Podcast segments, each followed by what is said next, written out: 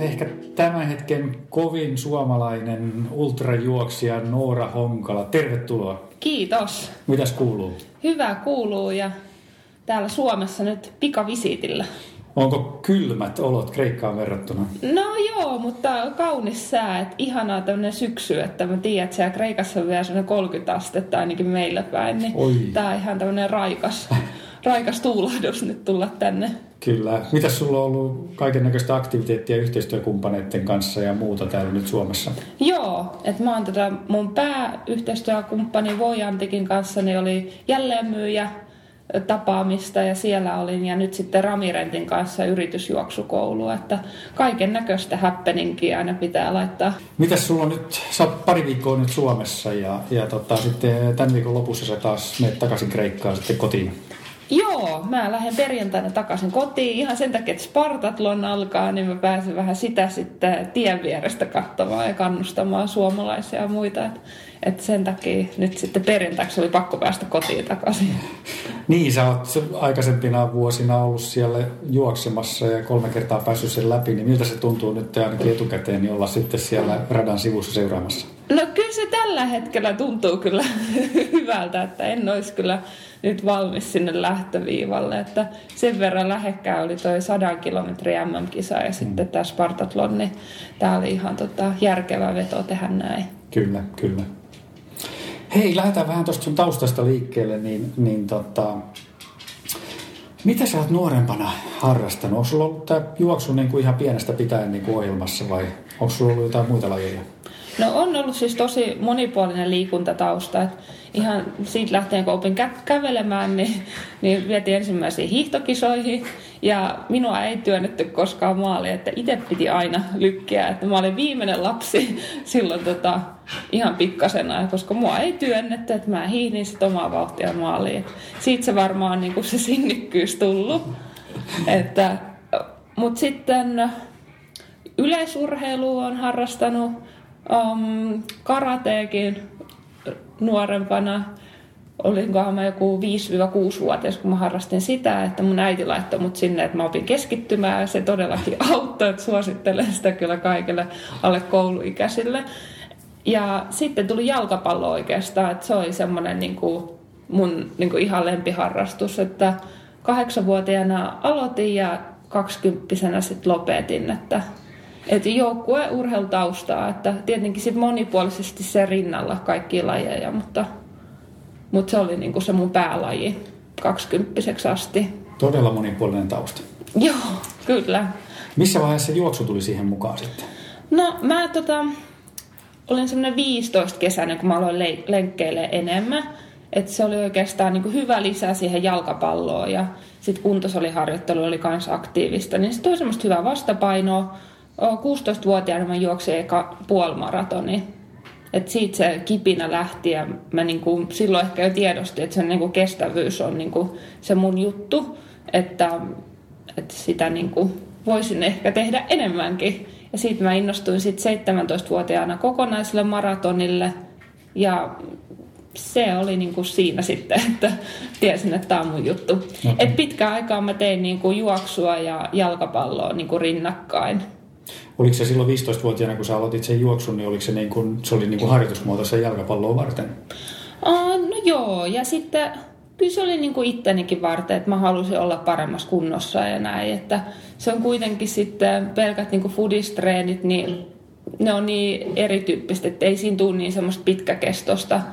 Niin, niin silloin tota, se oli hyvä, vaihtelu sit siihen, että kävin mä sitten mummoin kanssa hydrospinningissä. Se oli niinku semmoinen, mä kokeilin ihan kaikkea, että mä kyllä tykkäsin tosi paljon niinku liikkua ja niinku kokeilla eri lajeja, että, että se on kyllä ihan puhtaasti niinku vanhempia ansiota, että aina kannustettu kyllä liikkumaan monipuolisesti. Kyllä. Onko sun vanhemmat myöskin sit liikkunut tai kilpailu jopa? No joo, isällä on kyllä on kilpailutaustaa, että hän on nuorempaa hiihtänyt kilpaa ja juossut kilpaa ja tehnyt kaikkea, että, ja pyöräillyt ja näin, että se on tullut luonnostaan sieltä, että, on, että mä oon päässyt ihan pienestä pitäen lenkeille mukaan ja että se on se esimerkki on tullut sitten ihan lapsesta lähtien. Joo, ja nyt se on kääntynyt toistepäin. Nyt tota, isä on tullut ultramatka, että hän juoksi ensimmäisen sadan kilometrin juoksu hienosti vähän yli 11 tuntia. Että mä oon kyllä tosi, tosi ylpeä isästäni, että hän täytti tänä vuonna 50, että on kyllä hyvässä kunnossa. Kyllä. Sä sanot 17-vuotiaana maratonin, niin missä vaiheessa sitten nämä ultrat tuli kuvioihin? Uh, ultrat tuli kuvioihin, olisinkohan mä just ollut parikymppinen, kun mä juoksin tota, ton kuuden tunnin juoksun Sepon tota, 60-vuotis synttäreillä. Joo. Juhlittiin synttäreitä siinä samalla.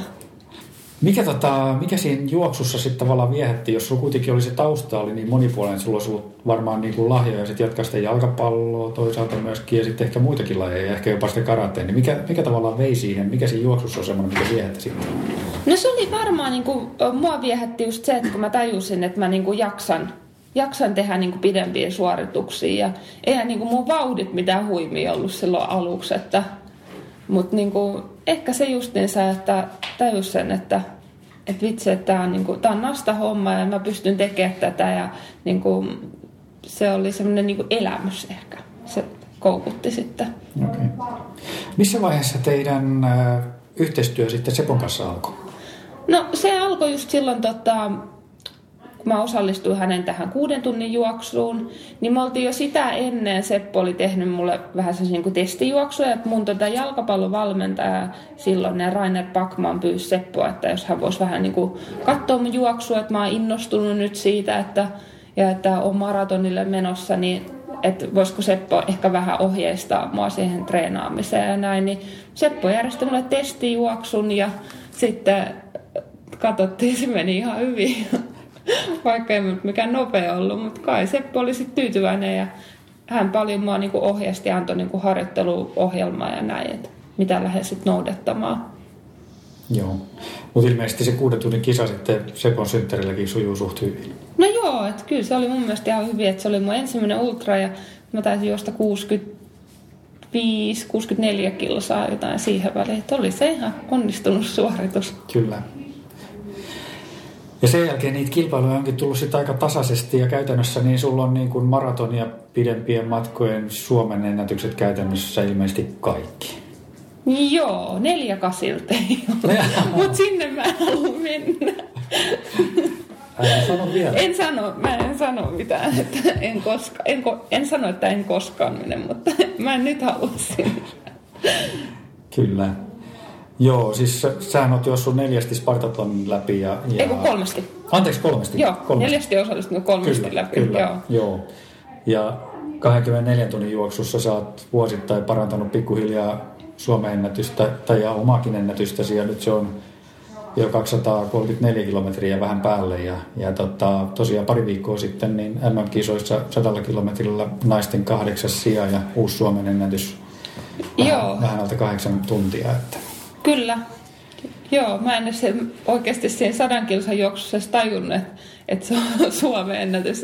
Mä olin jotenkin tota, mä tiesin, että mä jotenkin ajattelin, että se riita-aika oli joku 8.40 jotain. Mulla oli jotenkin niin semmoinen tuntuma siitä ja sitten Sanna kysyi multa vikalta kierrokset, kun hän tuli vastaan, että onko sä kaukana siitä Suomen ennätyksestä? Mä olin, mikä ennätys, että mä keskityn, että pääsen alle kahdeksan tunnin siinä kisassa. Mutta joo, kyllä se parani sitten vähän alle kahdella minuutilla. Joo, joo, kyllä. Mites tota, niin, hei, jutellaan tuosta sun harjoittelusta. Minkä tyyppistä sun harjoittelu? Ilmeisesti Seppo tekee vielä sulle harjoitusohjelmaa, ei? Ei. Vaan Sami tekee. Sami on kyllä tehnyt jo pidemmän aikaa, että Seppo on ollut taustapiruna kyllä mukana, mutta Sami vastaa oikeastaan puhtaasti mun harjoittelusta ja hän on itse asiassa hyvin pedantti siinä ja niin kuin, jos Samilta kysyy, että mitä mä teen vaikka puolentoista kuukauden päästä tiistaina, niin hän kyllä tietää tasan tarkkaan, että mitä mulla on treeniohjelmassa. Okei. Että hän itse asiassa eilen, kun oli lentokentällä, niin hän oli paljon luppa-aikaa, niin hän laittokin mulle Whatsappiin, niin kun, kun mä menen nyt Kreikkaan, että seuraavan viikon ja seuraavat kolme viikkoa laittoi mulle jo tiedoksi, että nyt tutustut näihin, että mitä oot mieltä ja Just. mä voin kertoa, mitä mulla tuleman pitää. Joo. Että tää on ihan tota, tosiaan nyt aloitetaan niin kuin kevyen, mulla on tää syyskuu on nyt ihan puhtaasti niin kuin ylimenokausi. Joo. Että yritetään saada just tuo hieroja paikkoja auki, että sitten on hyvä lähteä taas treenaamaan. Niin mulla menee oikeastaan niin kuin prosentit näin, että nyt kun alkaa viikko yksi, niin se on 55 prosenttinen niin kuin maksimitreeneistä. Sitten nousee 75 ja se pysyy siellä pari viikkoa. Sitten mennään 90 ja sitten taas tiputetaan 65. Hän on hyvin laskelmoiva. Okay. Ja esimerkiksi ensi viikon maanantaina mulla on uintia 1000 metriä, juoksua kaksi tuntia, vauhdit on 5 minuuttia 5.20 sillä välillä. Ja spinningi ei ole maanantaina. Et me tehdään niin kuin näin nämä mun treenipäivät. Ja sitten tiistai uinti tuhat metriä. Sitten on, Sami on keksinyt tällaisen, että juoksua on, tämä on äh, pacemaker-juoksu. Ja tämä kestää tunti 20 minuuttia. Ja tässä on niin kuin, jos mä oikein muistan, niin tässä menee silleen, että kiritään niin kuin loppuun kohde. Tämä on ihan kauhea treeni. Tämä alkaa viidestä kahdestakymmenestä ja sitten päättyy sinne neljän minuutin vauhtiin. Wow. Se on ultra, ultra ihan hyvä vauhti. Joo, kyllä se neljä minuuttia, se on kova vauhti, sitä pitää pidempään juosta. Onko, tota, niin, onko siinä listassa jotain sun lempiharjoituksia, tai mitkä on sun lempiharjoituksia? No mä aika paljon tykkään, että on niin kun, mulla oli siis ennen tätä MM-kisaa niin paljon, että mulla oli uinti aamulla heti aikaisin, oli 1000 metriä 2000 metriä, siis meressä, hmm. ja sen jälkeen heti sitten niin lenkkarit jalkaa ja suoraan juoksemaan, semmoinen viiden kilsan lenkki. Ja siinä tulee tosi hyvin nousumetrejä. Jos mä en väärin muista, niin siinä tulee yli 100 metriä reippaasti nousua sen viiden kilsan aikana. Joo. Että se on semmoinen mun lemppari. Okay. Että siinä saa koneen tosi hyvin käyntiin. Ja sitten no. yleensä vielä iltapäivästä mulla sitten spinning-treeni. Joo. Käytännössä sä pääset tällä hetkellä treenaamaan kahdesti päivässä. Joo, Kyllä. Joo, joo. Onko tuo tyypillinen rytmitys tavallaan, että sulla on niinku sellainen kevyt viikko ja sitten on, on pari tuommoista niinku 75 prosenttista ja sitten yksi kova viikko? On, kyllä. kyllä. Ja sitten se riippuu mitä mulla on tulossa. Et nyt mulla on tosiaan toi Atenan maraton on tulossa. Et se on nyt mun harjoitusviikossa viikon kuussa, on marraskuun, oliko se 11 päivä, jos mä ihan väärin muista. Niin se on tulossa, niin Sami on varmasti niin miettinyt noin, että tulee se 90 prosenttia, sitten lasketaan sinne 65 ja 60. Että se Atenan niin kuin maratonviikkokin, se on mulla aika niin kuin harjoitusviikko, että ei mm. sitä nyt ihan kevennellä sinne mm. sitten. Onko se maraton sulle myöskin niin kuin treeni vai, vai yritätkö jotain tiettyä aikaa siellä? No itse asiassa joo, siis Mä voisin sanoa näin, että Sami sanoisi vielä jyrkemmällä kädellä, mutta siis tämä vuosi on mulle puhtaasti treenivuosi. Että haetaan sitä nopeutta, että mä sitten pystyisin vuorokauden juoksussa juoksemaan kovemmilla kilometrivauhdella. Mm. Että toi niin sataisen kisakin, niin se oli siis täysin onnistunut harjoitus nimenomaan, että se, se, oli haastava ja mä pystyin kuitenkin sitten pitämään niitä kovia kilsavauhteja siellä. Että nyt toi Atenan maratonkin, niin kyllä mä sen tiedän, että jos mä kunnossa on, niin varmasti omat ennätykset paukkuu, mutta näillä kaikilla niin kisoilla on tarkoitus juurikin, että maraton ja sitten vielä joulukuussa on Italiassa toi Napoli running, että se on 54 kilsaa Joo. ylämäkeä. Eli vauhtia haetaan nyt ensi vuotta varten. Joo, kyllä, että se on ollut tämän vuoden niin kuin, tavoite. Kyllä, kyllä. Hei, sä sanoit, että Seppo on siellä takapiruna, niin Avaa vähän sitä. No joo, Seppo on tota... Se, sanotaanko näin, että Seppo on mun tosi hyvä ystävä. Ja mä arvostan Seppoa ja niin kuin, hän, on, hän on hyvä tyyppi. Mutta se, että Seppo on mulle jo vuosia puhunut oikeastaan, että aina Spartatlonin jälkeen, että, että jatketaanko yhteistyötä. Että hän on aina kysynyt näin ja jotenkin musta on aina tuntunut sieltä, että kyllä mä haluan niin Sepon pitää siinä niin tiimissä mukana. Että hän kuitenkin tuntee mut juoksijana tosi hyvin, tietää niin kuin, että minkälainen mä oon kisoissa, että mitä mä pystyn ja mitä mä en pysty. Että, että se niin kuin Sepo ammattitaito niin kuin just esimerkiksi niin kuin aikataulujen teossa ja tämmöistä, niin se on ihan omaa luokkaansa. Että, että mutta se ehkä kuvaa sen, että hän on takapiruna, mutta niin kuin, ei niinkään sitten ehkä niihin harjoituksiin enää vaikuta. Kyllä. Onko hän mukana teidän kisamatkoilla? Mm, no ei ole enää ollut kisamatkoilla, että kyllä tiukasti puhelimen päässä tietenkin mm. aina tarvittaessa on. Että... Kyllä, kyllä. että ihan noin detaljitreeni-ohjelmia niin ei enää käytetä Sepon kautta, että onko hyvä? Eh, ei käytetä. Joo, ei käytetä. Että kyllä ne on puhtaasti, tota, Samil kuitenkin on useasta eri maasta, hän on tosi monipuolinen valmentaja. Että hän on Koreassa valmentanut ja saanut siellä kunniamerkinnät siitä. Ja hän on Linnanjuhlissakin Suomessa ollut kaksi kertaa valmentajana. Ei kilpaurheilijana, niin kuin voisi luulla hänen taustojen perusteella. Että hän on kyllä maailmalla ollut tosi arvostettu valmentaja. Et ultrajuoksu sinänsä hänelle uusi laji, että on itse niin kuin triatlonissa ja just Ironmaneissa kisannut, että sitä kautta tämmöiset pidempikestoiset niin kuin suoritukset on tuttuja. Ja siitä on itse asiassa ollut tosi paljon hyötyä, että mä ehkä sanoisin, että niinku tämmöisestä triathlon niinku treenistä on kyllä ultrajuoksijoillekin ja kestävyysjuoksijoille hyötyä. Kyllä. Onko sulla sitten, no sä mainitsitkin, mainitsitkin äsken tota sen uinnin, niin käytätkö esimerkiksi pyöräilyä sitten niin kuin harjoitusmuotona? No mä en itse asiassa ton niin selkäleikkauksen jälkeen, niin en ole ihan niin varsinaisesti pyörän selkää uskaltanut Kreikassa hypätä.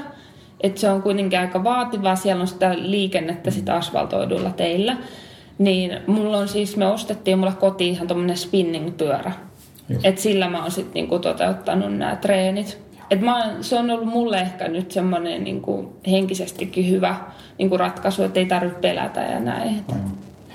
Joo, hei, sä menitkin siihen, mitä mun piti tuossa jossain vaiheessa. Me otetaan se tässä samalla, tota, sä mainitsit tuon selkäleikkauksen, niin sullahan oli nyt keväällä tosiaan selkäleikkaus. Joo, toukokuussa kyllä. Joo. Toukokuun lopussa. Siinä on ilmeisesti joku välilevyn pullistuma vai? Joo, kyllä. Mulla oli tota... Kauan nyt lähtee ääni. Täytyy ottaa vettä Joo, se on aina hieronnan jälkeen. Musta tuntuu, että kaikki lähtee kiertämään. Mm. Joo, eli siis tosiaan Mulla on jo pidemmän aikaa vaivannut välilevyn pullistuma selässä, että se oikeastaan niin kuin alkoi oikeastaan, mä sanoisin vuosi sitten, niin kuin ne ongelmat niin kuin alaselän kanssa. Ja se ei, ole, se ei silleen niin kuin vaikuttanut juoksuun niin kuin laisinkaan. Että oikeastaan juostessa mulla oli melkein leikkaukseen asti, niin kaikki oli niin kuin hyviä aina kun pääsin juokseen. Että silloin mulla ei kipuja ollut. Että se oli kyllä ihan hyvä juttu ja se varmaan vaikutti siihen, että mä pystyin silloin Kaarinassakin kuuden tunnin juoksussa juoksemaan tosi hyvän tuloksen. Että, mm.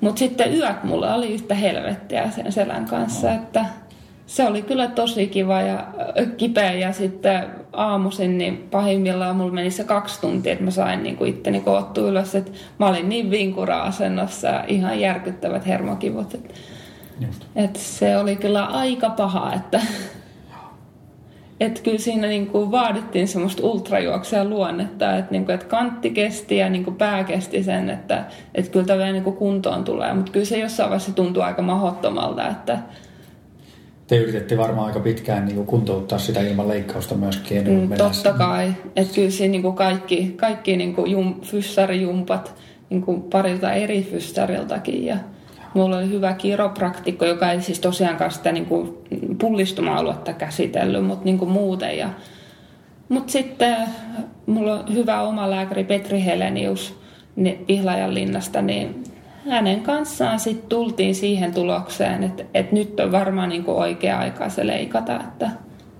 että sitten niin kuin ajateltiin ehkä puhtaasti niin kuin ensi vuotta ja sitten hän sanoi, että nyt soitetaan heti tuonne Juha Pohjolalle, Helsinki Hospitalia ja kysytään, että, että ottaisiko hän sinne vastaanotolle suhteen arvioida toi tilanne sitten. Mulla oli monet magneettikuvat, että sitä oli seurattu jo pidemmän aikaa. Että, no sitten menin sinne Helsinki Hospitaliin tapaa Juhaa ja hän sanoi, että joo, että kyllä hän näkisi, että täällä on niinku repeymää ja pullistumaa, että, että, niinku, että sä oot semmoinen, että sä hyödyt leikkauksesta. Että musta oli niinku tosi kiva, että hän oli, siis sanoi, että hän välttää kaikkia turhia leikkauksia. Että jos siitä ei hyödy, että se on niin kuin, että kauanko sitä on niin kuin jatkunut sitä oikeasti pahaa kipua, että se oikeastaan määrittää sen sitten, että koska se kannattaa leikata. No, sitten hän kysyi multa, että no ensi tiistaina sitten leikkaukseen ja leikkauksen hinta oli 6,5 tonnia, että onneksi mä olin just myynyt mun omaa autoa, että saisit maksettu senkin huvin. Oi oi. Miten se, vaikuttanut, miten se on vaikuttanut sinuun henkisesti? Se on kuitenkin, selkäleikkaus on varmaan yksi semmoinen niin kuin isoimpia, mitä juoksijalle voi tulla. No joo, siis itse asiassa selkä, siis välilevyoperaatiot, kun operoidaan mikrokirurgisesti, niin se on aika kiitollinen leikkaus. Että siis totta kai se vaikuttaa harjoitteluun, ethän sä voi saman tien lähteä juoksemaan ja tekemään täysillä tehoilla. Että kyllähän se kuntouttaminen vie aikaa, mutta se justiinsa, että mulle sanottiin, että silloin kun leikkaus onnistuu ja kaikki menee hyvin, niin kivut yleensä lähtee saman tien. Ja näin kävi mulle, että siis saman tien kun mä heräsin siitä leikkauspöhnästä, niin mä en enää ollut ollenkaan kipeä. Että se, niinku, se oli saman tien se hermo kipu lähtenyt, että kun se hermo oli vapautunut, se, että se pullistuma poistettu ja se kaikki ylimääräinen massa, niin että ei sen, mä en pitänyt sitä hirveän ison leikkauksen. Leikkaushaava on semmoinen ehkä kolme senttiä. Okay. Et, ja lihaksiin ei kosketa. Et lihaskalvoon tehdään pieni viitto, mistä sitten niinku avataan ja mennään sinne sitten sisään. Joo, kyllä. Ja seuraavan yön sä nukuit jo ilman kipuja. Joo, koko yön selälläni, mitä mä en ollut pystynyt yli puolen vuoteen tekemään, että mä olisin ihan niin kuin suorin selin mm. nukkunut, niin oli se, se oli aika ihmeellistä. Kyllä. Oliko tämä ensimmäinen niin kuin, sanotaan isompi vamma, mitä sulla on ollut nyt juoksuuran aikana? Joo, siis ehdottomasti, että eihän mulla oikeastaan mitään niin kuin isompaa ollut, että minkä takia mä olisin joutunut olla juoksematta. Miltä se tuntuu olla juoksematta? No, niin, siis tota kysytään mun just että missä vaiheessa niin meni hermot, kun ei pääse juoksemaan. No ei, siis mä voin sanoa, että jos mun valmentaja sanoi, että no, Noora, että sä pidät nyt huomenna lepopäivää, että, että nyt sä tarvitset, niin mulla ei mikään ongelma olla juoksematta. Mä oon silleen, että jes, että tämä vie mua eteenpäin, että nyt mä oon juoksematta. Et ehkä se, että meillä oli niin tarkat suunnitelmat, tietenkin siis sä et voi ikinä tietää, mitä leikkauksessa käy, mutta se, että tavallaan, että oltiin niin kuin mietitty ja harkittu kaikki tosi hyvin, niin ei se niin kuin haitannut. Niin. Ja sitten varmaan sen kehityksen ja kuntoutuksen myöskin näki aika, aika niin kuin hyvin koko aika. No kyllä. Että tavallaan kun se ongelma oli, siis oikeasti voi sanoa tuossa kohtaa, että ongelma oli poistettu. Mm. Ja sä huomasit, että sun kroppa alkaa toimia normaalisti. Tietenkin sellainen pelkotila niin kuin noissa hermokivuissa varmasti monelle jää. että se on ehkä se kamalin, että sä niin kuin kaikki pienetkin tuntemukset, niin sä että nytkö se tulee takaisin. Ja et se on ehkä niinku se raskain juttu siinä. Mutta sitten sinnikkäästi piti tehdä niitä kaikki jumppajuttuja, mitä oli fyssari antanut. Ja niinku tietenkin siis niin rauhassa ja keho kuunnelle, että niinku sentin liikkeet ja niinku miettiä, että miltä tämä nyt tuntuu. Että et päivä päivät eteenpäin. Ja sitten tikkien poston jälkeen mä sain sitten aloittaa uinia ja pyöräilyä. Että et se auttoi sitten siihen, että sai sitä kuntotasoa taas nostettua. Kyllä. Etkä varmaan kadu lainkaan sitä operaatiota. No en todellakaan. Että mä kysyin heti leikkauksen jälkeen, kun Juha tuli siihen, että mitä sä oot Juha mieltä, että kauan mulla olisi mennyt kuntouttaa tuota selkää ilman leikkausta? Sanoit kaksi vuotta. Joo. Että ne on niin pahoja, kun ei ne sieltä, tuo on kuitenkin välilevykohdat on aika semmoisia kohtia, että siellä ei hirveästi aineenvaihduntaa ole. Niin se, että sieltä lähtee niin, kuin niin sanotusti käytetään termiä, että se sulaa sieltä pois, niin siinä menee aikaa tosi pitkään. Kyllä. Tosi hieno homma, että se on saatu kuntoon. Kyllä, ja siis nimenomaan siis kiitos näiden ammattilaisten. Mm. Että ei tommosia juttuja yksin tehdä. Että tarvii oikeat henkilöt. Kyllä. Hei, miten tota noin siihen valmen harjoitteluun liittyen, niin, niin tota, palataan takaisin siihen, niin onko sulla sen tukena niin jonkunnäköistä tuommoista niin kuin tiettyä ravitsemusjuttua, mitä sä noudatat? Mm, ei. no siis totta kai niin kuin huippuurheilijana sun pitää tietää, mitä sä syöt. Mutta kyllä mä sanoin, että sekin on ehkä semmoista niin kuin opittua että mulla ei ole mitään niin kuin diettiä, että mulle olisi annettu, että nyt sä syöt näin ja niin kuin that's it. Mm. Mä en ole vegaani, mä oon ihan sekasyöjä. No toki Kreikassa niin mä arvostan sitä tosi paljon, että me syödään niin kuin lähellä tuotettua niin kuin ruokaa. Mm. Vihannekset, kananmunat, öljyt, lihat tulee ihan vierestä. Mä tiedän, mistä ne tulee ja mitä ne oikeasti on. Et se on kyllä semmoinen, että niin kuin mitä mä ehkä täällä Suomessa kaipaa te, niin kuin täällä meitä hakee jauhelihan, niin se on vakuumin pakattu ja se on jostain tuotu siihen. tai kanaa tai ihan mitä vaan. Sitten Kreikassa menet sinne tutulle lihakauppialle, sä tiedät, että se on sieltä sen tilalta, sä otat ulkofilettä, joka on tuoretta ja sitten tehdään jauhelihaa. Että siellä se menee näin. Joo. Esimerkkinä, että se on kyllä semmoinen, mitä mä arvostan tosi paljon. Ja tämä on tavallaan niin semmoinen, minkä sä oot itse oppinut, että okei, tämän tyyppinen ruokavalio toimii sulla. Totta kai, että siis ultrajuoksen varsinkin ja ruoansulatushan on tosi tärkeä juttu, että, että sitten tietenkin ennen kisaa, mikä herätti tuolla Kroatiassakin kummastusta, kummastusta että mä en syö niin herkkuja, että mä vältän niin sokeria ennen kisaa, koska mä tiedän, että sit kisan aikana niin se on aika sokeri kyllästettyä sitten se juttu, mitä siellä syödään, että kaikki maistuu makealta, hunaja on makeata ja näin, niin se on ehkä semmoinen, että minkä mä oppinut, että se sopii mulle, että mä vältän sitä, niin sitten jollain tavalla musta tuntuu, että kroppa ottaa paremmin vastaan sen, että mun vatsa pelitti siis niin hyvin, että kaikki imeytyy, että niin kuin ei ollut senkaan mitään ongelmia. Joo. Kuinka pitkään semmoista niin kuin sokerilakkoa sä pidät ennen kisaa sitten?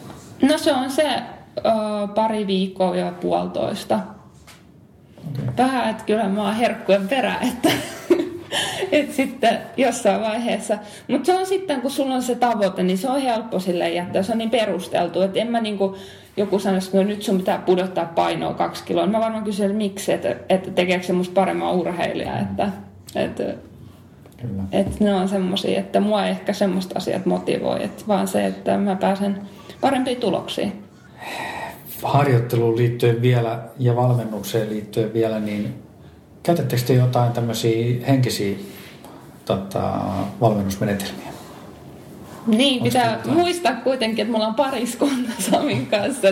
Se olisi varmaan aikamoista, että jos henkisesti alkaisi yrittää toista painostaa tai muuta, mutta no sanotaanko näin, mä en tiedä vastaako nyt kysymykseen, mutta jos meillä on joku tiukka treeni, että vaikka nyt toi meidän peacemaker-juoksu, että, tai pacemaker-juoksu, missä on niinku tietyt niinku, niinku, tietyn väliä pitää koventaa sitä juoksutahtia. Mm. Että jos se ei mene, niin se niinku, harjoitus loppuu siihen.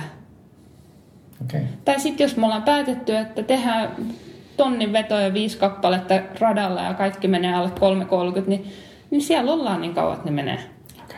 No, koskaan ei ole ollut mitään sanoa semmoista tilannetta, että mä olisin joutunut siellä yömyöhään niin ole ja tekee niitä vetoja. Että... Joo. Onko teillä jotain semmoista, onko teillä jotain niin kuin ennen kisoja jotain semmoisia mielikuvaharjoituksia sitten taas, että, että te käytte läpi, läpi sitä reittiä tai, tai kanssa kilpailijoita tai muita? No, vähemmän ehkä. Että sitten tietenkin niin kuin spinningissä on semmoinen, että se on aika tylsää, että Sami ehkä siinä sitten välillä yrittää luoda, että kun hän tekee mulle, että sä mm, vaikka että poljet niin viisi minuuttia tempoa ja sitten pistät raskaammalle ja näin, niin sitten hän niin sanoi, että no että se on tämä reitti, mitä me vaikka juostaa, että semmoista tietenkin, että se on ihan mun mielestä hyvä. Mutta ei niin oikeastaan kisassa, totta kai niin kisareitti pitää käydä läpi ja niin muodostaa semmoinen oma mielikuva siitä, mutta, mutta kyllä ne on sitten ehkä enemmän niin mun pään sisällä niin oikeasti se henkinen valmistautuminen. Minkä tyyppisiä siellä pään sisällä on? No, Haluatko kertoa? No joo, mä, mä, miten mä kertoisin se. Ei siinä mun mielestä mitään, kuitenkin tämä on suht tuttu juttu, kun on, on kisannut paljon ja näin, niin tietää ne niinku, niinku omat juttunsa. Et mä oon ehkä semmoinen aika niinku rauhallinen, että niinku, mä vältän kaikkea ylimääräistä sähläämistä et joo, että on kiva niin kuin väsätä kisaeväitä, mutta mä ehkä, niin kuin, että mä mieluummin jättäisin sen pois. Että, että sitten, no Kroatiassa mulla oli silleen, että mä olisin toivonut, että se kisa olisi jo ollut edellisen päivän, että mä tiesin, että mä oon valmis. Että se on niin kuin semmoinen, että siihen ehkä Sami on vaikuttanut tosi paljon, että, niin kuin, että mulla on tullut semmoinen tietynlainen luotto siihen omaan tekemiseen, että kun mä menen kisaan ja mä tiedän, että mä oon tehnyt valmistautumiset hyvin, niin mä oon niin kuin valmis, että niin kuin nyt se kisa tänne ja se tehdään.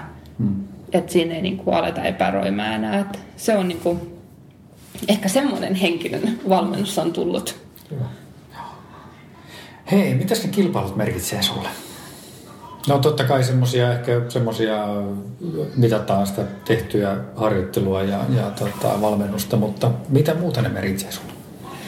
No ehkä niin kuin, se on vähän muuttunut mulla, että ennen niin kuin kisat oli vielä ehkä enemmän sen niin kuin palkinto siitä omasta, omasta niin kuin harjoittelusta ja näin. Että ehkä nyt kun tekee kuitenkin, tämä on mun työtä, mitä mä teen, niin, niin sitten on tietenkin arvokisat, että ne merkkaa monella tapaa mulle paljon. Ja niin kuin varmasti monelle ammattiurheilijalle, niin ne on kuitenkin semmoinen, että kun sä niissä menestyt, niin se myös takaa sulle tietynlaista turvaa. Hmm. Totta kai. Että ultrajuoksussa ei ole rahapalkintoja, mutta sitten se on kuitenkin yhteistyökumppaneille hyvä näkyvyys, kun pärjää ja näin. Että mennään niin kuin eteenpäin, että, että siinä mielessä se on muuttunut, mutta on tekeminenkin muuttunut, että, että kyllä mä niin kuin nautin. Mä nautin tosi paljon, että mä tykkään tästä, että mä saan niin kuin haastaa ja niin kuin kuitenkin tehdä järkevästi asioita, että ei ole semmoista niin ylilyöntiä, että jotenkin sitä helposti kuvittelee, että kilpaurheilu on sitä, että koko ajan niin kuin ruoskitaan lisää ja mennään yli, että päinvastoin, että sehän pitää olla tosi järkevää. Kyllä. Että...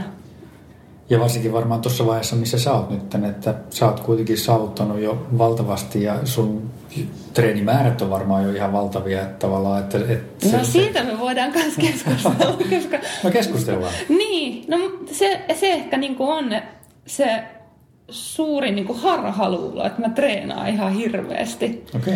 Että joo, että niin kuin mitä mä luettelin, niin mähän treenaan monipuolisesti. Mutta ei mun niinku juoksukilometrit, nyt ne nousee. Mutta ennen esimerkiksi tätä sataisen kisaa, niin mulla oli maksimit oli 60 kilsaa viikossa juoksu. Okei. Okay. Että ei, ei, ei sit mun mielestä hirveästi määrätreenistä voi puhua. Että, Kyllä. Mutta joo, totta kai se treenituntimäärät oli se niinku 12-17 viikossa. Että... Joo, kyllä. Sä mainitsitkin tuossa jo niin kuin ammattilaisuuden, niin oliko se niin, että tämän vuoden alusta 2018 sä oot siirtynyt niin kuin varsinaisesti, niin kuin voi sanoa, ammattilaiseksi? No joo, kyllä. Että mä tosiaan vuodenvaihteessa mä jättäydyin mun päiväduunista. Että edelleenkin Ramirentin kanssa tehdään yhteistyötä, että he tukevat tätä mun urheiluuraa nyt. Ja sitten on mahdollisuus palata töihin, jos se niin kuin tuntuu siltä, että on se niin kuin tosi tärkeää, että tavallaan, että on se niin kuin turvattuna semmoinen niin kuin taloudellisuus. Että, että, mutta joo, olen nyt joo. ammattilaisena. Sä tavallaan haluat kokeilla nyt, nyt niin kuin oikeasti, mitä, mitä se vaatii sitten päästä maailman huipulle tekemällä näitä ammattimaisesti näitä asioita. Kyllä. Kyllä. Mitä tota, kerro vähän sun yhteistyökumppaneista. Keitä sulla on tässä tavallaan tässä paletissa mukana? No joo, siis mun pää niin kuin yhteistyökumppaneet, nykyaikana siis ei voi puhua enää, että on niin kuin sponsorointia. Mm. Et se on ehkä niin kuin tosi vanha käsite.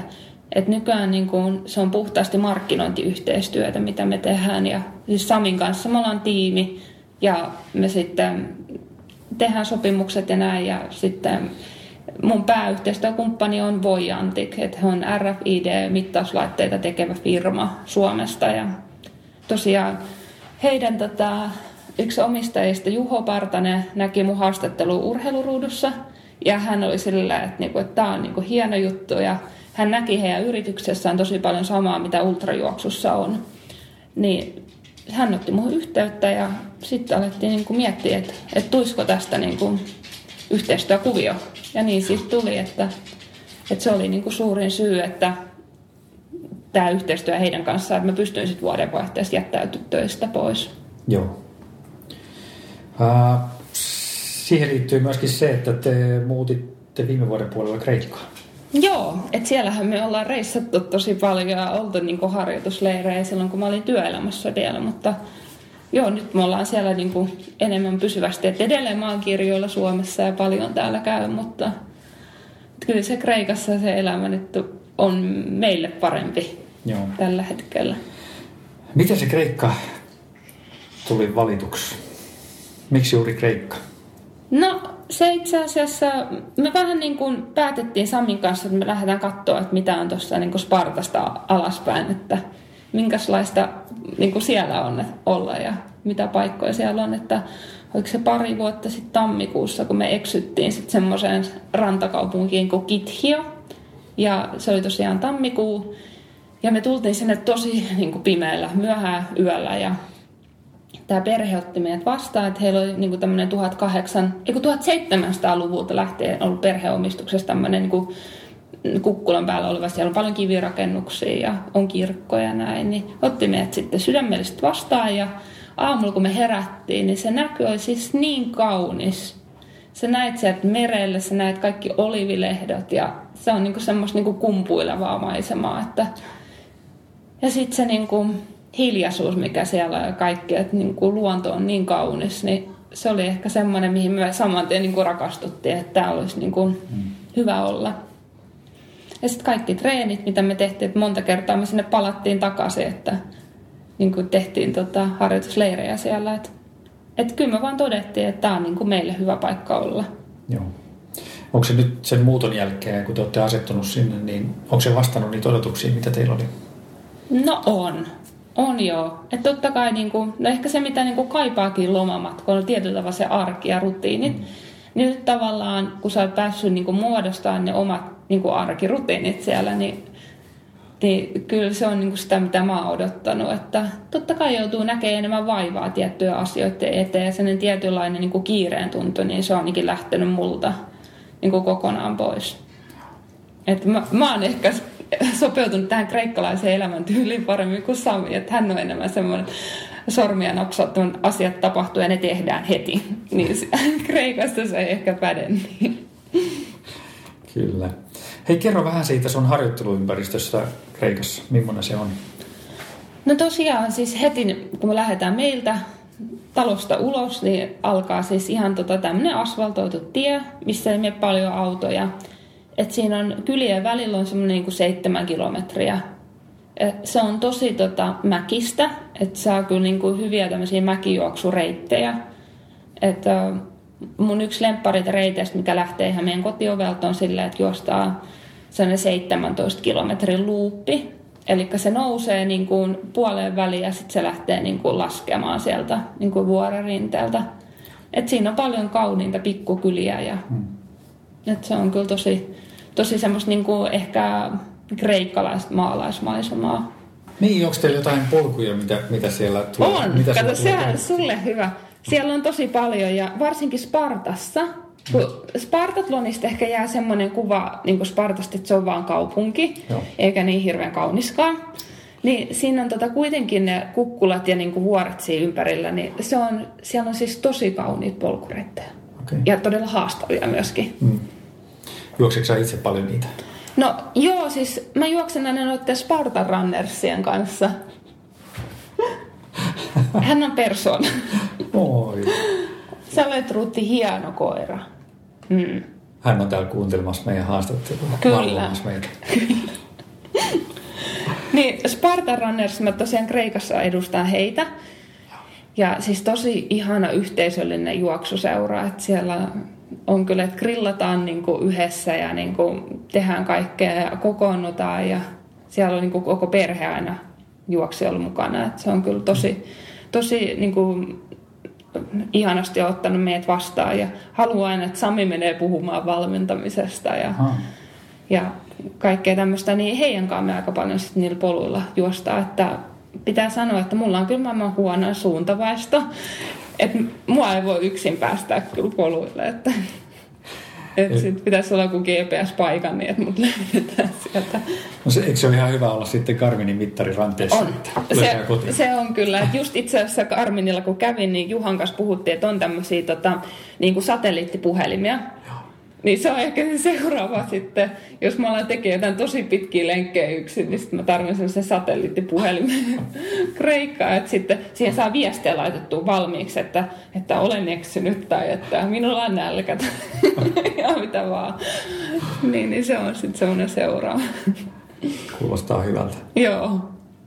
Mites onko teillä sitten se meri siinä jotenkin ihan vieressä, että sä pääset sinne uimaan myöskin? No tässä kylässä, missä me asutaan, niin siitä on semmoinen, lähimmälle rannalle on joku seitsemän kilometriä, olisiko. Mutta sitten tämä ranta, tota, missä me käydään, niin siihen on semmoinen 14 kilsaa. Joo. Et se on, tota, se on niinku se on, mitä mä tykkään, koska se on niin kirkasta se vesi ja sitten pohja on ihan niinku hiekkaa. Että mulla oli varsinkin, siis mä oon aloittanut uinnin sillä, että mä oon pelännyt. Että mulla niinku siis avovedessä, meressä, niin on sellainen pelko, kun sä näet kaiken ja tälleen, niin mä va- se oli niin kuin mulle hyvä sellainen aloitusympäristö, että, että siellä ei niin kuin hirveästi mitään kiviä, pelottavia kiviä olla. et nyt jo menee paremmin, että et vaikka tuleekin yllättää joku kivel, kivirykelmä, niin mä en pelästy. Mutta siis aikaisemmin mä olin, siis, mä olin ihan kauhuissani aina, kun tuli jotain siellä vedeltä vastaan. Just. Kyllä. Että voi siis selättää tällaisia pelkoja. Mm. Että mä oon tehnyt siedätyshoitoa tosi aktiivisesti. Kuulostaa aika hyviltä harjoitusolosuhteilta. Joo. Ja kyllähän siis yksi juttu, mikä pitää muistaa, niin siis sää on tosi hyvä. Mm. Että totta kai kesät on ihan pirun kuumi, mutta kun aamulla lähtee ja menee uimaan ja siitä juoksemaan, niin kyllä se on hyvä. Ja sitten toisen treenin tekee sitten illalla, kun aurinko laskee, niin et en mäkään siis niin kuin keskipäivällä silloin, kun on 40 astetta hellettä, niin jo en treenaa. Joo. Ainakaan mitään pitkiä juoksuja. Että... Minkälainen se keli on sitten talvella siellä? Te olitte viime talven siellä, eikö ollut? Joo. Mä sanon, että niin kuin tammikuu on siis aivan ihana. Siis aamut on jopa niin kuin kylmiä ja niin kuin luonto on tosi vihreä silloin. Aurinko kuitenkin paistaa ja öisin saattaa ukkosta, että ukkosmyrskyt on tosi mahtavia siellä. Että siinä on se omanlainen tunnelma. Sitten mitä lähemmäs mennään pääsiäistä, niin se luonto puhkee niin kuin kukkaa. Että sit, niin kuin siellä Kreikassa mä tajusin, että mistä nämä pääsiäisen värit on tullut. Että just se liila, keltainen ja punainen ja oranssi ja kaikki tämmöistä, koska kaikki kukkii siellä. Just. Niin se on kyllä siis niin upean näköistä. Te teette myöskin sitten tämmöisiä niin kuin treenileiriä siellä teillä. Teillä, teillä on jotain niin kuin tiloja, joihin voi tulla myöskin sitten Suomesta esimerkiksi joku voi tulla treenaamaan sinne viikoksi tai kahdessa. Joo, siis mä sanon tässä ihan julkisesti, että se Anttelin Tarja, niin se ei meinaa pysy poissa, että sä jäädä aina asumaan sinne. Terkut Tarjalle. Että hän itse asiassa nyt jo sopii, että hän voisi sinne Atenan maratonille kanssa juoksemaan. Niin et joo, mutta siis Tarjan lisäksi käy toki muitakin juoksijoita ja tehtiin sellainen pienimuotoinen tota, treenileiri, että jos haluaa tämmöisen niin oikeasti kreikkalaisen niin ympäristöön päästä tutustumaan ja näin, niin, niin sinne vain. Joo. Millaiset ne tota, fasiliteetit teillä on siellä sitten, mitä tarjoatte? No siis meillä on, kun oli pienimuotoinen leiri, niin meillä on tota, siis ihan meidän talon vieressä, niin siis aivan upea villa, joka on meidän taiteilijaystävän oma ja hän vuokraa sitä Airbnbin kautta. Niin me saatiin viime kerralla meidän vierat sitten majoittumaan sinne. No. Et se oli siis ihana, kun oltiin lähekkäin ja meillä on tosiaan kolme tavernaa meidän pienessä kylässä. Niin sitten ruokapuolikin onnistuu sitten tarvittaessa sieltä. Ja näin, että Joo, ei ole siis mikään tämmöinen niin viiden tähden hotelliympäristö, ei ole, mutta mä voisin sanoa jopa, että me ollaan aika vaativia jossain suhteessa, kun me matkustetaan, että niin toi on kyllä ihana paikka. Ja se villa oli kyllä ihana. Mutta sitten jos tulee enemmän henkilöitä, niin sitten tota, meillä on pari muutakin paikkaa siinä vähän matkan päässä. Joo. Et joo, majoituksesta se ei jää kiinni. Niin just. Et sitten tietenkin tota, Kalamataan pystyy lentämään, mutta Atena yleensä saa hyvät lennot. Et viimeksi me haettiin vierat sieltä ja sitten vietiin takaisin lentokentällä. Joo. Eikä jää varmaan niin tuosta treeniseurastakaan kiinni, että, että tota sun kanssa pääsee lenkille. No joo, kyllä. Ja nimenomaan silloin, kun tehdään treenileirejä, niin se ei ole siis, että minulle tehdään se treeni, vaan asiakkaille se treenileiri tehdään. Että me ollaan seuraavaa suunniteltu tuota tammi-helmikuulle. Hei, sä teet myöskin, mä huomasin sun nettisivulla, niin on myöskin niin tämmöistä nettivalmennusta, että sieltä pystyy ostamaan valmennusohjelmia esimerkiksi. Joo, kyllä. Ja sitten ehkä niin kuin parempi, niin mä teen siis ihan niin kuin, nehän on valmisohjelmia, mitä siellä on myynnissä, mutta sitten niin kuin aika paljon mulla tilataan se Lohjan juoksukoulun kautta ihan niin kuin se henkilökohtainen juoksuohjelma. Että et, mulla on aika, aika paljon just sille, että tehdään kymmenen viikkoa ja, ja sitten tarvittaisiin myös lihaskunto-ohjelma siihen mukaan. Ja sitten tosi yksilöllisesti, että sitten se on niinku oma treenisivusto, mikä rakennetaan sille asiakkaalle ja se niin kuin muokataan sitten viimeisen päälle hänelle. Niin just. Viekö nämä sulta paljon aikaa sitten nämä, nämä valmennustyöt? No mä en nyt tätä nyt hirveästi markkinoinut, että tätä, tällä hetkellä ei, mutta silloin kun mä asun Suomessa, niin mähän pidin paljon juoksukouluja täällä Lohjalla. Että mulla oli semmoinen 40 henkeä, että kaksi ryhmää, että että oli aina tota syksyisiä ja keväisiä sitten omat juoksukoulut. Että et ne oli kyllä tosi kivoja, mutta tosiaan nyt se ei ole mahdollista, että kun mä en ole täällä. Että, et sen takia monet vanhat asiakkaat sit pyytää näitä henkilökohtaisia treeniohjelmia. Sä et ole kreikkalaisille vielä pitämässä siellä paikallisesti niitä. No me itse asiassa tota, kyllä, meillä on nyt syksyllä varmaan käynnistyy taas uudestaan, että keväällä meillä oli tota, tämmöisiä sanotaan 8-14-vuotiaita lapsia ja nuoria, jotka treenaa joka niin kuin perjantaisia meidän kotikentällä. Et meillä on rakennettu ihan uusi siis, niin kuin urheilukenttä, niin kuin tämmöinen Mondo-pohjainen. Niin, niin siellä sitten tota vedettiin heille treenejä. Se osui aina jotenkin hyvin sille, että he valmentaja huomasi, että me ollaan aina samaan aikaa treenaamassa. Varsinkin nämä nuoret tytöt sitten innostuivat, että että toi juoksee niin paljon ja niin kovaa ja näin, että, että päästäänkö me sunkaan treenaan, niin sitten sit tuli, että me mentiin sitä aina heitä varten sinne perjantaisin. Tehtiin aina omat treenit ja sitten me mentiin sitten heidän kanssa treenaa sinne. Okei. Okay. Et se on joo, kiva. se on kyllä, se on tosi kiva ja sitten siellä se urheilukulttuuri on jotenkin niin erilainen. Että et lapset arvostaa siis ihan mielettömästi sitä, että et joku viittii näyttää tai opettaa tai ottaa mukaan juoksemaan. Että se, on niinku, se kiitollisuus on kyllä niin suurta, että sitä niinku tekee tosi mielellään. Että Kuulostaa ainakin siltä, niin kuin siihen on ollut aika helppo päästä tavallaan siihen kreikkalaiseen juoksupiiriin mukaan sitten. No joo, sinne niinku vaan niinku ehkä vähän sillä niinku hujahti itsestään mukaan, että että kyllä se niinku urheilijalle se on mielestäni tosi niinku ihana paikka olla, että, että urheilu arvostetaan yleisesti ja niinku se on semmoinen, ja niin kuin sen tietynlainen turvallisuuden tunne myöskin, että niin kuin kaikki tietää, että, että sä oot juoksija, että sä juokset tuolla, että niin kuin jos jotain tulisi vaikka lenkin varrella, niin varmasti saat apua, että joku tuttu viljelijä kyllä varmasti sut ottaa traktorin kyytiin ja vie kotiin, että, Joo, että se on Miten tota sun ja Samin niin kreikan kieli? On paljon petrattavaa. et sanotaanko, että liian hyvin pärjää jo englannilla. Että, et naapuri mummon kanssa, että hän aina kovin, kovin selittää mulle kreikaksi ja sitten mä yritän aina jotain ymmärtää ja kertoa hänelle takaisin. Mä olin tosi ylpeä itsestäni, koska viimeksi mä ymmärsin, että hän tota, halusi samanlaiset ledilamput, mitkä meillä on meidän tota, polun varressa, tämmöistä aurinkokenno yksittäiset siis tikut, jotka maksoi kaksi euroa kappale. Ja mä sain hänelle selitettyä, että ne maksoi tosiaan kaksi euroa kappale, että minä ostan hänelle semmoiset. Ja sitten mä vein hänelle, hän oli niin onnellinen sit näistä. Kyllä. Mitäs tavallaan, nyt kun mä peilaan, peilaan niin kuin tätä vasten, että sä oot siirtynyt niin kuin ammattilaiseksi ja, ja tavallaan sulla on jo aika iso historia siellä niin kuin näitä Suomen ennätyksiä ja suorituksia ja muitakin menestymistä ja tämmöistä, niin koetko jonkunnäköisiä paineita tällä hetkellä esimerkiksi menestymisen suhteen tai, tai muun? Hmm. No en mä kyllä oikein sille ehkä jos ei, niin kuin, jos ei harjoittelu tuottaisi tulosta, niin varmaan sitten tulisi paineita.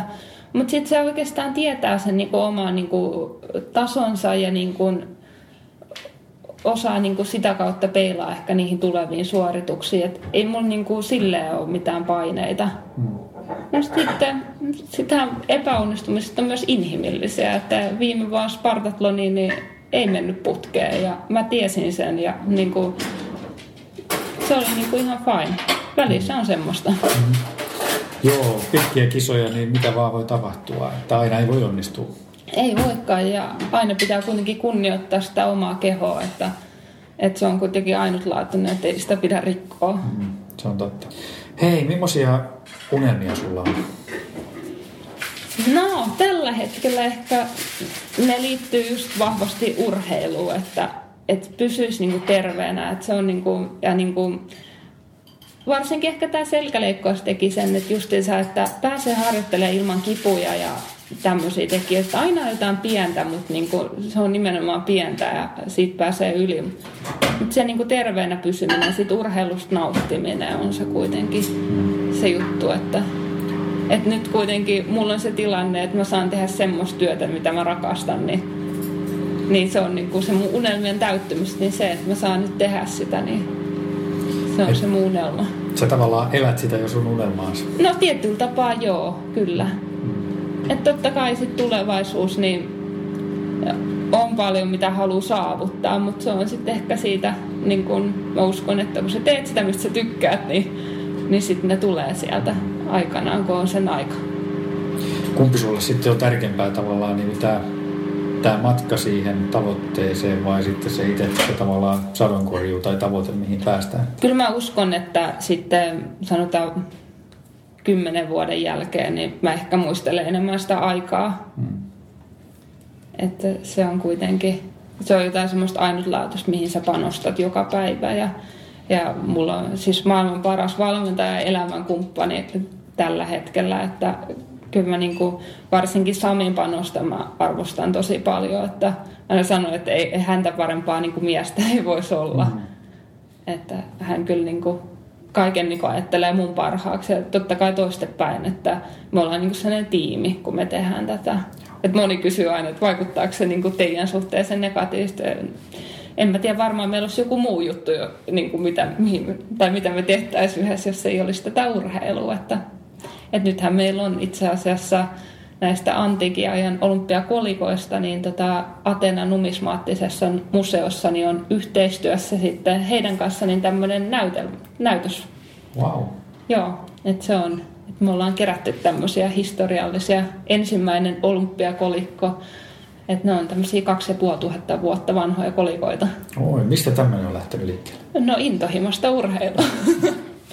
Et se, se on semmoinen ja sitten varsinkin, no mä tykkään historiasta tosi paljon Sami myöskin, että sit varsinkin nämä olympiakolikot on semmoisia, että siis ne on tehty vaan niin kuin olympia, niin olympialaisten ajaksi, ne on käynyt siellä valuuttana, että ne on erittäin harvinaisia ja niin kuin niissä jokaisessa kolikossa on tarina, että varsinkin me ollaan tämä niin kuin tehty tämä koko esitys silleen, että jokaisesta kolikosta on kaivettu se historia, että niin jokaisesta kolikosta on tavallaan, että kuka on silloin voittanut olympialaiset, mitkä on niiden symbolien merkitykset ja Just. näin, että Kreikka on varmaan aika hieno ympäristö sitten niin kuin historiasta pitävälle ihmiselle. No on, kyllä, että siellä tota, ei kannata lähteä kaivelemaan, että sieltä kyllä varmasti löytyy jotain, että just viereisen tota, tietyömaakin tyssäsi siihen, kun sieltä löytyy semmoinen vanha, muutama tuhatta vuotta vanha sotilaan hauta, niin oh. sitten työt on siinä ja sitten kaikki huputetaan vihreällä ja sitten ne odottaa, että joku tulee hakemaan ne sieltä pois. Oi, oi, oi. Ja nyt työt on jatkunut, että nyt se taas Just. etenee. Leikkipolulla kun kaatuu siellä, niin saattaa löytää jonkun, jonkun niin. kiven alta. Jonkun Joo, se on kyllä. Kyllä. Hei, nyt sä elät täyttä, täyttä tavallaan unelmaa tällä hetkellä, mutta mennään vielä vähän, vähän tota noin niin, ää, ensi vuoteen. Millaisia suunnitelmia sulla on ensi vuoden osalta? 2019. Sä näytit jo treeniohjelmaa. Joo, mutta sitten ensi vuonna niin mulla on täällä sekin, että mitä, sitä ei nyt pysty tota, tälle äänellisesti näyttämään, mutta mä voin sen sulle näyttää. Et tässä on siis kvartaaleittain, siis mä oon niin vähän kuin yritys tässä.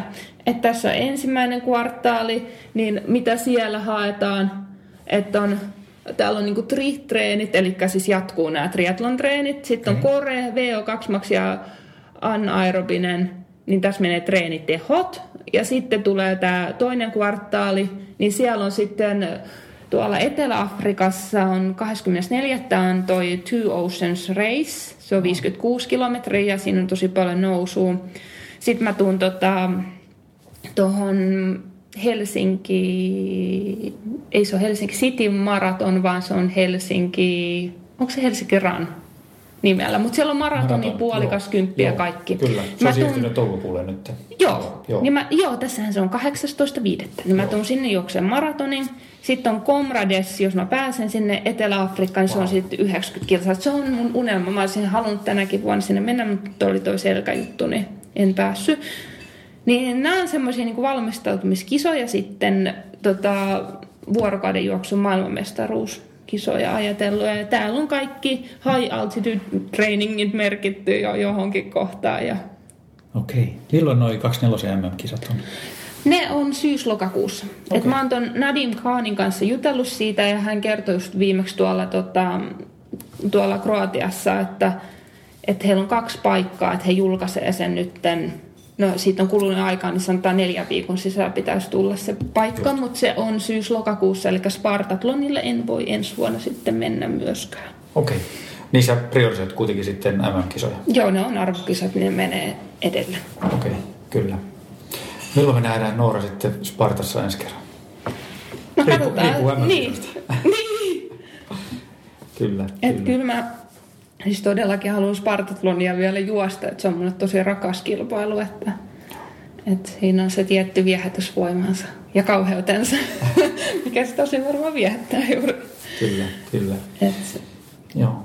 Mites onko sitten muita tavallaan niin kuin pidemmällä aikajänteellä semmoisia toivekisoja, joista sä oot haaveillut? Komrades on tosi makea, toivottavasti pääset sinne, sinne, sinne terveenä ensi vuonna, mutta onko jotain muita sitten? no, ei oikeastaan sille, että kyllä mä niinku, no satase, satane on nyt ehkä semmoinen, että siihen mä haluan myös tulevaisuudessa keskittyä. Että sitten kahden vuoden päästä, kun on taas satase MM, niin kyllä mä sinne aion mennä, että jos olen kunnossa, niin totta kai sitten ollaan viivalla. Kyllä. Sä kuitenkin haluat keski asfalttikisoihin ilmeisestikin. No joo, mutta siinä semmoinen hauska juttu, että polkujuoksuhan varmaan ehdotetaan nyt näytöslajiksi olympialaisiin. Mm. Että sehän on siis tosi uskomaton juttu. Ja mä toivon, että, niinku, että yleisesti toi kehityssuunta jatkuu silleen, että saataisiin vaikka just sata se maantiejuoksu olympialaisiin. Sehän olisi aivan mahtavaa. Ja sitten mm. niin polku-ultra myöskin se satamailinen. Ne varmaan edistyy ne asiat koko aika tossa, että, että toivottavasti nähdään Niin, että kyllä se niin kuin sinänsä se polkujuoksu kiinnostaa, että sit olisihan se hienoa niin kuin ultramatkalle edustaa olympialaisessa, että Joo. mikä sen niin kuin upeampaa olisikaan. Kyllä. Hei, tästä me päästään aika sujuvasti siitä. Mä olen aika monilta kysynyt, jotka ovat maajoukkuessa Suomipaidassa esiintyneet, niin kysynyt tästä ultrajuoksuliitosta Suomessa. Mitä mieltä, onko semmoiselle tarvetta? Mikä No, on? Siis onhan siinä, että kun meillä ei ole liittoa, niin se niin kuin estää sitten ehkä kuitenkin sitä, että se ei, me ei saada sponsoreita niin helposti ja siis eihän se kenellekään urheilla nykyään ole helppoa, mutta, mutta joo, siis Sami mun mies on tätä niin kuin enemmän niin kuin miettinyt ja hän varmaan osaisi niin paremmin vastaa. Mä sanon nyt niin kuin omalta kantiltani tämän, että mulle sillä tällä hetkellä ei ole väliä. Että mulla on pystytty mun asiat hoitaa sillä, että, että mä en tarvi liiton tukea tällä hetkellä. Että mä en tiedä, että jos me oltaisiin ihan puhtaasti urheiluliiton alla, että rajoittaisiko se esimerkiksi mun toimintaa. Niin mä oon niin kuin tällä hetkellä niin kuin tyytyväinen, mutta Kyllä mä sanoisin, että kyllä se jossain vaiheessa voisi olla ihan aiheellinen, että se ultrajuoksuliitto olisi meillä. Joo. Nythän siinä on ollut ilmeisesti ilmoittautumisten ja muiden asioiden pyörittämisen suhteen. Siellä on ollut joku vapaaehtoinen sitten, joka on käytännössä tehnyt niitä asioita. Että, Niin kuin maajoukkoissa. Niin, niin. Kyllä, nimenomaan. Siis kyllähän se vapaaehtoisuuteen ja kyllähän me ollaan sitten niin IAUlta saatu tukea aina sitten kisoihin. Niin sehän on perustunut jotenkin aikaisempien vuosien menestykseen. Joo, ilmeisesti. kyllä. Joo. Et se on ollut tota, niin kuin silleen, mutta kyllähän se niin kuin jokaisen niin kuin silti omakustanne Mm. reissuun niin kuin menee, että, että silleen niin kuin voidaan sanoa, että onhan tämä niin kuin harrastamista. Mm. Mutta sitten taas toisaalta niin arvokisat on aina arvokisoja, että kyllä mä niin kuin nostan hattua, että sinne porukka lähtee, että se on tosi tärkeä juttu, että mä ainakin koen sen niin kuin tärkeäksi ja, ja kyllä meillä Suomessa on tosi hyvä taso vielä, että, että ihan niin kuin ylpeydellä sinne saa lähteä, että ehkä se niin kuin, että saataisiin niin kuin vielä laajemmin niin kuin mediassa näkyvyyttä, niin se olisi niin kuin koko lajille tosi tärkeä juttu. Että se ei voi niin kuin nojata niin kuin yhden ihmisen tai pari ihmisen varaa, että se pitäisi saada niin kuin yleisemmin. Luuletko sä, että kuitenkin tuommoinen liitto niin voisi jollain tavalla boostata sitä näkyvyyttä myöskin, että, että vaikka ei ehkä välttämättä tois niin suurta rahallista tai taloudellista tukea, mutta että se näkyvyys kuitenkin varmaan voisi nousta. No kyllä varmasti. Ja sitten niinku niinku perusjutut, että just, että saatiin uudet kisa-asut nyt niinku ultrajuoksumaajoukkoilla, kaikki tämmöiset, niin olisihan se hyvä, että on liitto, että sitten ne hoidettaisiin sieltä ja liitto hommaisi sitten niihin juttuihin omat sponsorit ja näin. Mm, kyllä. Se on kaksipiippunen juttu. että mä en ole ikinä ollut niin Suomen urheiluliiton alainen urheilija. Tai siis onhan mä nyt oikeastaan, koska nyt mulla on niin kuin virallinen tämä IAAF niin kuin, niin kuin status. Että mä tein sen hakemuksen, mutta niin kuin, en mä tiedä, mä en niin kuin ainakaan median ja niin kuin ihmisten perusteella, kenen kanssa mä oon keskustellut, niin se ei ole hirveän toimiva, niin ehkä me tehtäisiin sit ultrajuoksulle siitä toimivampi. Kyllä, kyllä. Tää, tässä podcastissa mä ehkä yritän myöskin herättää tätä keskustelua, että olisiko semmoiselle tarvetta ja, ja ehkä sitten yhdistää niitä pisteitä siellä, jos vaikka Niin. semmoinen kokoonpano joskus lähtisi lentoon. Siis mun mielestä se olisi hyvä juttu, niin kuin sillä, että olisi joku, joka hallinnoi niin kuin, Mm. niin kuin noita asioita. Et, et koska, mutta tavallaan se, mitä niin kuin, mikä on tosiaan niin kuin mun mielestä urheilijaetu nyt mulla on se, että niin kuin kukaan ei sanele mulle sääntöjä, että miten Niin. mä saan tehdä. Että mä saan niin kuin, pystyn niin kuin tekemään tätä. Joo. Niin Se on totta, että sitten jos, jos tavallaan ultrajuoksu tulee sitten niin kuin olympialaisten alaisuuteen, niin sitten esimerkiksi sun asema ammattilaisurheilijana ja sponsor- tai yhteistyökumppaneiden kautta, niin voi tavallaan muuttua jonkun verran. Joo, se on juurikin näin. Et sen näkisi sitten, että kyllähän olette ollut aikamoisia juttuja mediassa nytkin. Että. Joo. Mutta voihan olla, että asiat menee tosi paljon positiivisempaan suuntaan. Kyllä, kyllä. Mm, Mutta yleensä se ratas on vaan niin hidas. Niinpä. Mm, Joo. se on se. Mutta se, että mä oon niin ylpeä siitä, että meillä on tosi kovia urheilijoita ultrajuoksussa. Ja mun mielestä jokaisen pitäisi olla, että, että ehkä me ollaan ehkä yritetty nyt vaan tehdä silleen, että just etitty itse se väylä, että miten saadaan niin kuin nostettua laji esille, Mm. että, että monesti se, Niin. Mutta musta tuntuu myöskin, että tavallaan nyt kun Suomessa taso rupeaa olemaan todella kova, niin tavallaan ne mitallimahdollisuudet voi myöskin niin kuin houkutella ehkä Suomen urheiluliittoon, että hei, että tuoltahan, se. tuoltahan voisi tulla arvokisa mitalleja. Joo, ja sitten niinku katsoo se, että niinku just näissä päämedioissa Helsingin Sanomat ja Mm. Yle ja kaikki, että millä tavalla ne esimerkiksi kirjoitti nyt tästä mun viimeisimmästä suorituksesta, niin onhan se, se on tosi hyvä juttu. Kyllä, kyllä. Ja olisi se Suomen urheiluliitollekin hieno asia. Mutta nyt se on näin. Niin. Näin.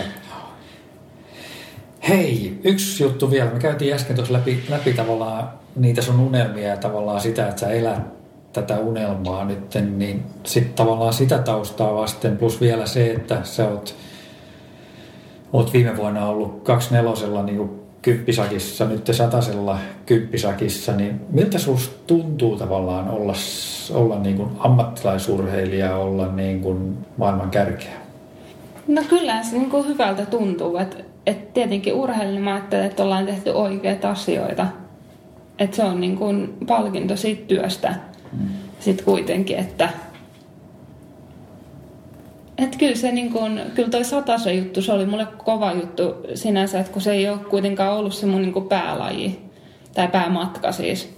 Että niin kuin, että näinkin lyhyessä ajassa ja sitten tuli vielä tuo niin leikkaus, niin kuitenkin saatiin sitä vauhtireserviä silleen, että pystyy juoksemaan sen kovaa aikaa. Ja, et mä en ole kuitenkaan tullut maratonjuoksusta tai niin keskimatkoilta, että puhtaasti niin kuin sieltä toisesta päästä vuorokauden juoksusta niin kuin oikeasti pitkiltä ultrailta, niin, niin kyllä se on niin kuin mulle tosi kova juttu. Että onhan mä vielä nuori, että, niin kuin, että pystyy niin kuin tiettyjä ominaisuuksia saamaan ja, niin kuin, ja nyt pitää niin kuin takosta rautaa, kun se on kuuma ja pystyy tekemään niitä valintoja että, ja miettiä, että mitkä on ne pidemmän aikavälin tavoitteet. Mm. Mutta susta selvästi tavallaan niin pystyy lukemaan, että, että sä todella nautit siitä, mitä sä teet nyt. Että mä uskon, että se todellakin niin se harjoittelu myöskin niin tuottaa tulosta ja, ja tulevina vuosina me kyllä kuullaan Noora Honkamasta aika paljon lisää. Joo, kyllä mä kanssa uskon, että kyllä mulla on niin kuin hyvä tunne tähän juttuun, että, että kyllä mä on, on näihin valintoihin tosi tyytyväinen. Kyllä. Kiitoksia todella paljon Noora tästä haastattelusta. Kiitos.